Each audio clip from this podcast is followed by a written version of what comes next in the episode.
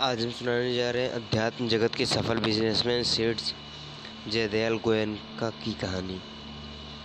सेठ जी, श्री जयदयाल गोयनका एक महान उद्योगी थे, पुरुष थे। उद्योग और पुरुषार्थ दोनों में ये दोनों समानार्थ शब्द हैं। जो उद्योग करता है वह पुरुषार्थी है और जो भाग्य के भरोसे रहता है वह प्रभवादी है। इसलिए जीवन में निर्वाह में पुरुषार्थ और प्रारब्ध दोनों का ही महत्व है। पुरुषार्थ से ही प्रारब्ध का भी निर्माण होता है। बीसवीं सदी में गीता प्रेस की स्थापना, भारत के धार्मिक एवं सांस्कृतिक जागरण के इतिहास में एक अनूठी घटना थी। परमार्थ के क्षेत्र में इसकी औद्योगिक सफलता का आकलन इसी से किया जा सकता है कि बिना किसी सरकारी सहयोग व्यक्तिगत या सार्वजनिक चंदे अथवा दान। आदि के लिए करोड़ों रुपए प्रतिवर्ष अपने ही आर्थिक स्रोतों से जुटाकर, नाम मात्र के मूल्य पर जन जन तक धार्मिक ग्रंथों को पहुँचाने का जो महान कार्य किया जा रहा है, उसका दूसरा उदाहरण अन्य कहीं देखने को नहीं मिलता। सरकारी सहयोग से चलने वाली ईसाई मशीनरियाँ भी एक स्थान से इतनी बड़ी मात्रा में अपने धार्मिक ग्रंथों का प्रकाशन न कर सकी। पुस्तकों की संख्या एवं आवृत्ति की दृष्टि से विश्व के सबसे बड़े प्रकाशन केंद्र के रूप में गीता प्रेस की प्रतिष्ठा इस बात का प्रमाण है कि दृढ़ संकल्प, सच्ची लगन एवं कर्तव्य निष्ठा से सब कुछ संभव है। आश्चर्य की बात है कि इसकी अर्थनीति किसी अर्थशास्त्री से नहीं तैयार की। फिर भी विश्व के अनेक विद्वानों के लिए यह शोध का विषय बनी हुई है। स्थापना पृष्ठभूमि। गीता प्रेस के संस्थापक ब्रह्मलीन जयदयाल गोयनका जी, सेठ जी, के नाम से लोकप्रिय थे। उन्हें अपने जीवन के चरम लक्ष्य की प्राप्ति श्रीमद् भागवत गीता द्वारा हुई थी।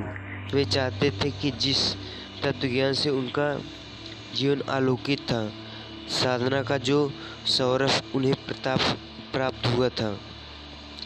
उन्हें अन्य लोगों का जीवन भी प्रकाशित और सुहासित हो। इस क्रम में जब उनकी दृष्टि गीता के अठारहवें अध्याय के श्लोक संख्या अड़सठ और उनहत्तर पर पड़ी कि जो पुरुष मुझसे परम प्रेम करके इस पर, इस परम रहस्य युक्त गीता शास्त्र को मेरे भक्तों में कहेगा, वह मुझको ही प्राप्त होगा। इसमें कोई संदेह नहीं है। तथा पृथ्वी भर में उससे बढ़कर मेरा कोई प्रिय नहीं होता। भगवान का यह आश्वासन ही गीता प्रेस की स्थापना में हेतु बना। गीता के तत्व ज्ञान का प्रचार ही सेठ जी के जीवन का लक्ष्य बन गया। स्थान स्थान पर गीता आधारित उपदेशों को, मानने वाले अनुयायियों को स्थान एक टोली तैयार हो गई। लोगों ने यह इच्छा व्यक्त की कि गोयनका जी के भावों के अनुसार यदि एक गीता की प्रति प्रकाशित हो जाए तो गीता के प्रचार में अधिक सहयोग मिलेगा। शीघ्र ही गोयनका जी ने, जी के सिद्धांतों को व्यक्त करने वाली गीता कलकत्ते में गोविंद भवन कार्यालय द्वारा छपाई इस संस्करण में काफ़ी प्रयास के बाद भी छपाई में अनेक अशुद्धियाँ रह गई। सत्संगी मिलेंगे। सत्संगी भाइयों में चर्चा हुई कि अपना प्रेस हो तो गीता के प्रचार में विशेष सहायता मिलेगी। सत्संग प्रेमियों की इस गोष्ठी में गोयनका जी के प्रति निष्ठावान, उनके अनन्य प्रेमी गोरखपुर के घनश्याम दास जिलान जी थे। उन्होंने सेठ जी के समक्ष स्वयं आगे बढ़कर यह प्रस्ताव रखा कि यदि गोरखपुर में प्रेस खोला जाए तो यह कार्य मैं संभाल लूँगा। सेठ जी ने इस संघर्ष, सहर्ष, इस प्रस्ताव का अनुमोदन कर दिया। इसी समय प्रेस का नाम भी गीता प्रेस हो गया। इस निमित्त वर्तमान हिंदी बाज़ार में संभवतः दस रुपये मासिक पर जगह ले ली गई, जो एक छोटे से मकान के रूप में थी। यहाँ एक गीता प्रेमी ब्राह्मण सभापति मिश्र की पाँच रुपये मासिक पर नियुक्ति भी हो गई। उन दिनों गोरखपुर,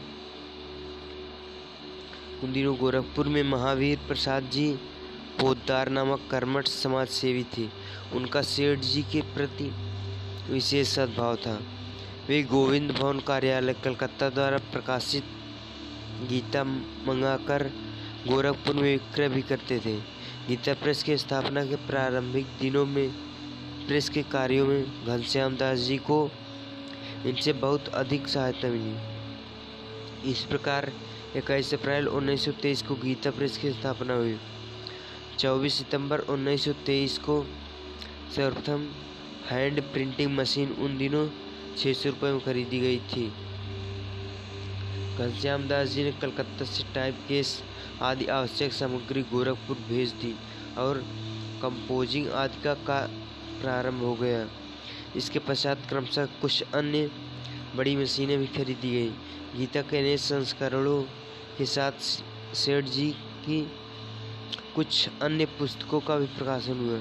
प्रेस में भारतीय संस्कृति और सनातन धर्म को आलोकित करने वाले आर्ष ग्रंथों तथा धार्मिक साहित्य को छापा गया। और इसका निःशुल्क वितरण न करके लागत मूल्य से बहुत कम दाम में सर्वसाधारण को उपलब्ध कराया गया। अर्थनीति, किसी भी संस्था की सफलता के पीछे उसकी अर्थनीति केंद्रीय बिंदु होती है। अर्थव्यवस्था एवं उसके उचित विनियोग के अभाव में अनेक संस्थाएँ अपने उदय के कुछ समय पश्चात ही मृत प्राय हो जाती हैं। चंदे पर निर्भर रहने वाली संस्थाएँ प्राय दीर्घजीवी नहीं रहती। अनेक बार यह भी देखा जाता है कि दानदाताओं की व्यक्तिगत महत्वाकांक्षा, अधिकार, लिप्सा एवं नीतियों से भी संस्थाएँ प्रभावित हो जाती हैं। इन सबको ध्यान में रखते हुए सेठ जी ने गीता प्रेस की अर्थनीति निर्धारित की। यह स्मरणीय है कि गीता प्रेस की स्थापना गोविंद भवन कार्यालय कलकत्ता की शाखा के रूप में हुई थी। गोविंद भवन कार्यालय की ओर से सेठ जी ने सत्संग प्रेमियों से बिना ब्याज जमानत के तौर पर धनराशि जमा कराने की मांग की। गीता के प्रचार में जिनकी निष्ठा थी, ऐसे सत्संगी भाइयों ने बिना ब्याज के स्वेच्छा से धनराशि जमा भी कर दिए। इस प्रकार तीन, तीस हज़ार रुपये एकत्र हुए। आवश्यकता अनुसार गोविंद भवन कार्यालय ने ये रुपए गीता प्रेस को उधार दिए। इसी धनराशि से गीता प्रेस के लिए ज़मीन, मशीनें आदि खरीदी गई। इस प्रकार तत्कालिक आवश्यकता की पूर्ति हो गई। सेठ ने न लाभ न हानि की अर्थनीति निर्धारित की। सस्ते मूल्य पर पुस्तक प्रकाशन की योजना के कारण गीता प्रेस को आगामी वर्षों में प्रतिवर्ष घाटा होता रहा। घाटे की यह राशि क्रमशः बढ़ती गई, इसलिए सेठ जी ने ऐसी नीति बनाई कि धन कार्य की प्रगति में बाधक न हो। किसी से चंदा न लेना पड़े और धन की प्राप्ति इस प्रकार हो कि मूल सिद्धांतों का भी प्रतिष्ठा रहे। हमारे शास्त्रों में अहिंसा को धर्म के प्रमुख अंग के रूप में स्वीकार किया गया है। उन दिनों मारवाड़ी समाज में लाख की चूड़ियों का विशेष प्रचलन था। इससे जीव हिंसा होती थी। सेठ जी ने इसका विरोध किया और कांच की चूड़ियाँ पहनने की प्रेरणा दी। इसी प्रकार चमड़े के जूते पहनने से पशु हत्या होती थी।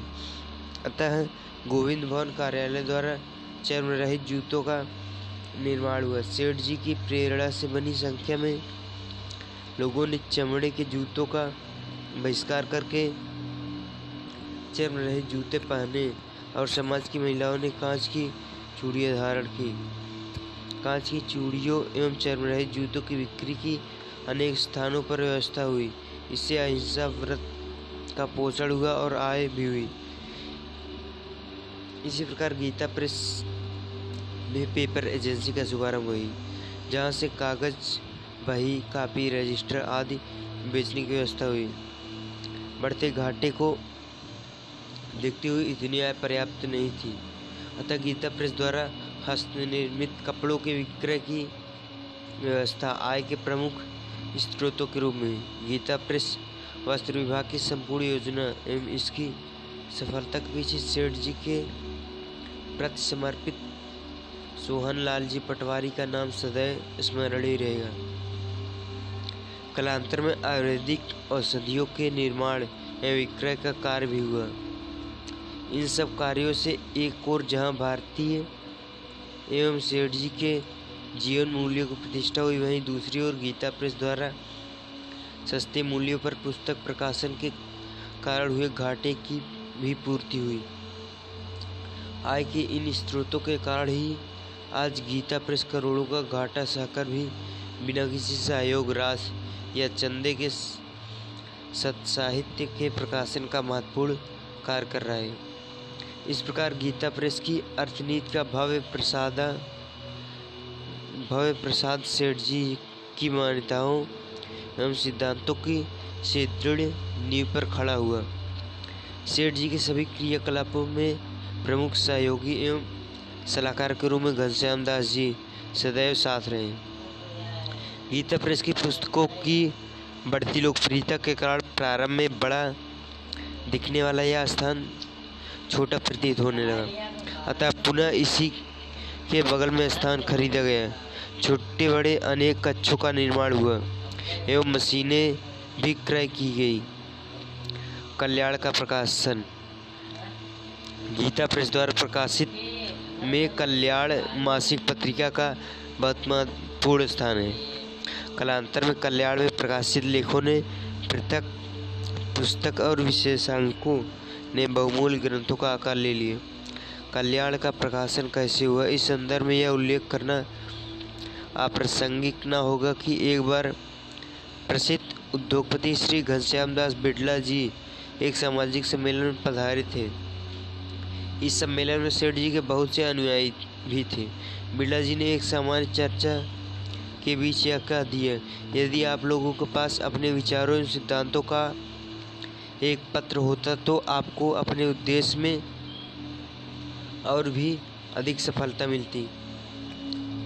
इस सामान्य चर्चा के लगभग एक सप्ताह बाद भाई जी श्री हनुमान प्रसाद पोदार श्री सेठ जी के दर्शनार्थ भिवानी गए हुए थे। श्री भाई जी का सेठ जी के प्रति गुरु भाव था।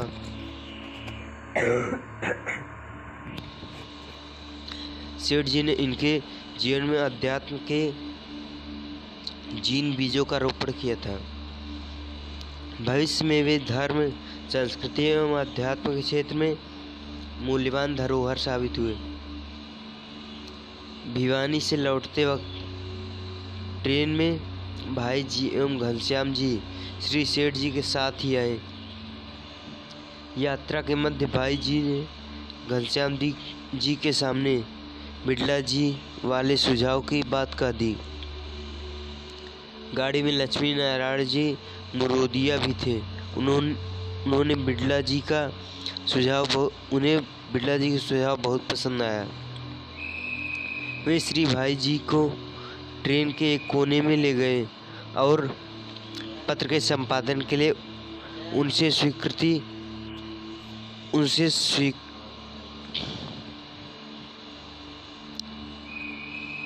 स्वीकृति मांगी। मुरोदिया जी के प्रेमपूर्ण आग्रह के समक्ष श्री भाई जी ने संपादक का दायित्व भी स्वीकार कर लिया। इसके बाद वे श्री सेठ जी के पास गए और सारी बातें निवेदन के रूप में उनके सामने रखी। श्री सेठ जी ने भी पत्र के प्रकाशन को सहर स्वीकृति दे दी। यही ट्रेन में ही पत्र का कल्याण नामकरण भी हो गया। संयोग वशिया भगवान राम का प्रकटय दिवस, चैत्र शुक्ल नवमी बुधवार 28 अप्रैल 1923 था। इसी दिन आगामी अक्षय तृतीया को मुंबई से कल्याण के प्रकाशन का निर्णय हुआ। कल्याण की सफलता के पीछे श्री भाई जी की दीर्घकालीन साधना एवं आध्यात्मिक से ओतप्रोत उनका तत्वभूत जीवन है। इसके प्रत्येक विशेषांक अपने अपने विषय के विषकोश हैं। इसके प्रथम वर्ष के साधारण अंक एवं एक विशेषांक भगवान नामांक मुंबई से प्रभावित हुआ था। इसके बाद श्री सेठ जी एवं श्री घनश्याम दास जी जालान की योजना के अनुसार कल्याण का प्रकाशन गीता प्रेस, गोरखपुर से होने लगा। कल्याण के संबंध में गांधी जी ने दो सुझाव दिए थे।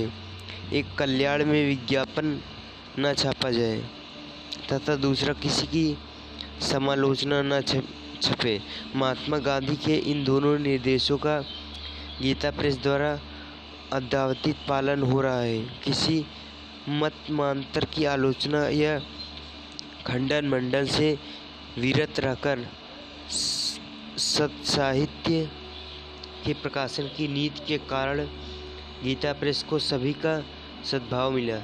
सभी ने इसे अपनत्व दिया। भारत के विभिन्न धर्म एवं संप्रदाय के लेखकों ने कल्याण को अपना पत्र माना। यह नीति गीता प्रेस की लोकप्रियता से बड़ी सहायक रही। लक्ष्य के प्रति समर्पित सहयोगी। वस्तुतः महान कार्य की सफलता के तीन अंग होते हैं। पहला कुशल मार्गदर्शन, दूसरा लक्ष्य के प्रति समर्पित निष्ठावान सहयोगी, तीसरा अनुकूल परिस्थिति। यदि कुशल मार्गदर्शन और निष्ठावान सहयोगी मिल जाते हैं तो प्रतिकूल परिस्थितियों को भी अनुकूल होना पड़ता है।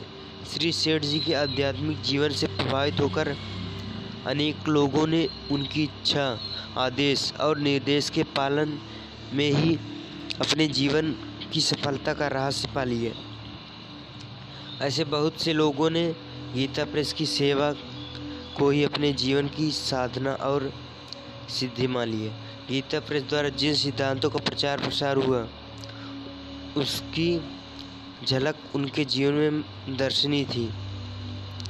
गीता प्रेस की सफलता की नींव में ऐसे सहयोगियों के त्याग और बलिदान की कहानी छिपी है। जिनके जीवन की मान्यता थी कि गीता प्रेस की सेवा ही ईश्वर की सेवा है। गीता प्रेस के इस महान अनुष्ठान में सेठ जी के सहयोगी की एक लंबी सूची है। किसके कार्य का महत्व कितना है यह आंकना असंभव नहीं है तो कठिन अवश्य है। पर तीन सहयोगी ऐसे मिले, जिनकी चर्चा के बिना श्री सेठ जी के गीता तत्व ज्ञान की क्रियात्मक सफलता अधूरी प्रतीत होगी। ऐसे में कल्याण में प्रकाशित भुवनेश्वर मिश्र माधव के एक लेख की सहज स्मृति आ जाती जिसके अनुसार श्री सेठ जी का ज्ञान योग, पूज्य स्वामी राम सुखदास जी में भक्ति योग, श्रद्धेय श्री भाई जी में उतरा, जो कर्मयोग श्री घनश्याम दास जी जालान में यदि श्री सेठ जी एवं श्री भाई जी गीता प्रेस की आत्मा और प्राण थे तो घनश्याम दास जी गीता का शरीर थे। इसमें आसक्ति योक्ति नहीं है। श्रद्धेय श्री भाई जी ने श्री सेठ जी की वाणी सिद्धांतों को शब्दों का शब्दों का आकार दिया। कल्याण के माध्यम से विभिन्न धर्म संप्रदाय के संतों, महात्माओं, लेखकों के अनुभवों ने अपनी निजी साधना एवं भक्तिमय जीवन के अनुभवों को मिलाकर भारतीय संस्कृति एवं साधना का अमर साहित्य दिया।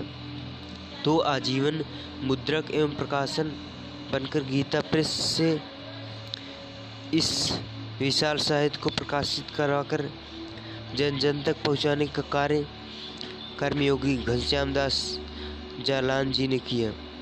श्री सेठ जी ने गोरखपुर में गीता प्रेस की स्थापना की स्वीकृति ही इसलिए दी थी कि घनश्याम सारा काम संभाल लेगा।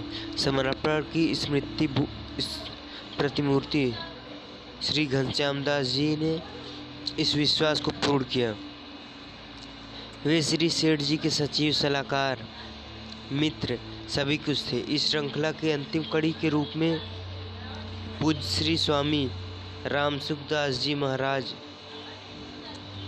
आज 102 वर्ष की अवस्था में भी आध्यात्मिकता की वह अखंड ज्योति अनवरत प्रज्वलित किए हुए हैं। इन दिनों इन ती, इन तीनों महापुरुषों ने श्री सेठ जी के मार्गदर्शन में अपनी करनी एवं आचरण द्वारा यह प्रमाणित कर दिया कि गीता के कर्मयोग भक्ति योग एवं ज्ञान योग द्वारा इस कली काल में भी परम तत्व की प्राप्ति की जा सकती है। श्री सेठ जी के साथ इन तीनों महापुरुषों एवं गीता प्रेस के सहयोगियों को नमन है। ऋषिकेश में गीता भवन की स्थापना तथा उस क्षेत्र का नाम स्वर्गाश्रम रखना अपने आप में अनुपम है। गर्मियों से लोग पहाड़ों पर जाते थे। अब स्वर्गाश्रम में आते हैं। यह वह क्षेत्र है जहाँ निरंतर संत महात्माओं के प्रवचन सुनने का अवसर मिलता है। स्वाध्याय एवं साधना के लिए यहाँ अनुकूल वातावरण है। तीव्र वेग से बहती पवित्र पावनी एवं प्रदूषण मुक्त माँ गंगा का दर्शन करने का आनंद इसी स्वर्गाश्रम क्षेत्र में है। माँ गंगा के शीतल जल में स्नान करने से सारी थकावट मिट जाती है और आत्मिक सुख भी अनुभूत होती है। गीता जैसी महान ग्रंथ की व्याख्या करने वाले बहुत से लोग मिल जाएँगे। लेकिन बिना सिद्धांतों से समझौता किए समाज कल्याण की विभिन्न संस्थाओं को खड़ा करना, उनका कुशलतापूर्वक संचालन करना तथा उनका निरंतर विकास करते जाना ही उद्यमशीलता है। अपनी कल्पना मान्यता एवं योजना को साकार रूप देना उद्यमशीलता है। सेठ जी जय दयाल जी, गोयनका ऐसे ही महावीर थे।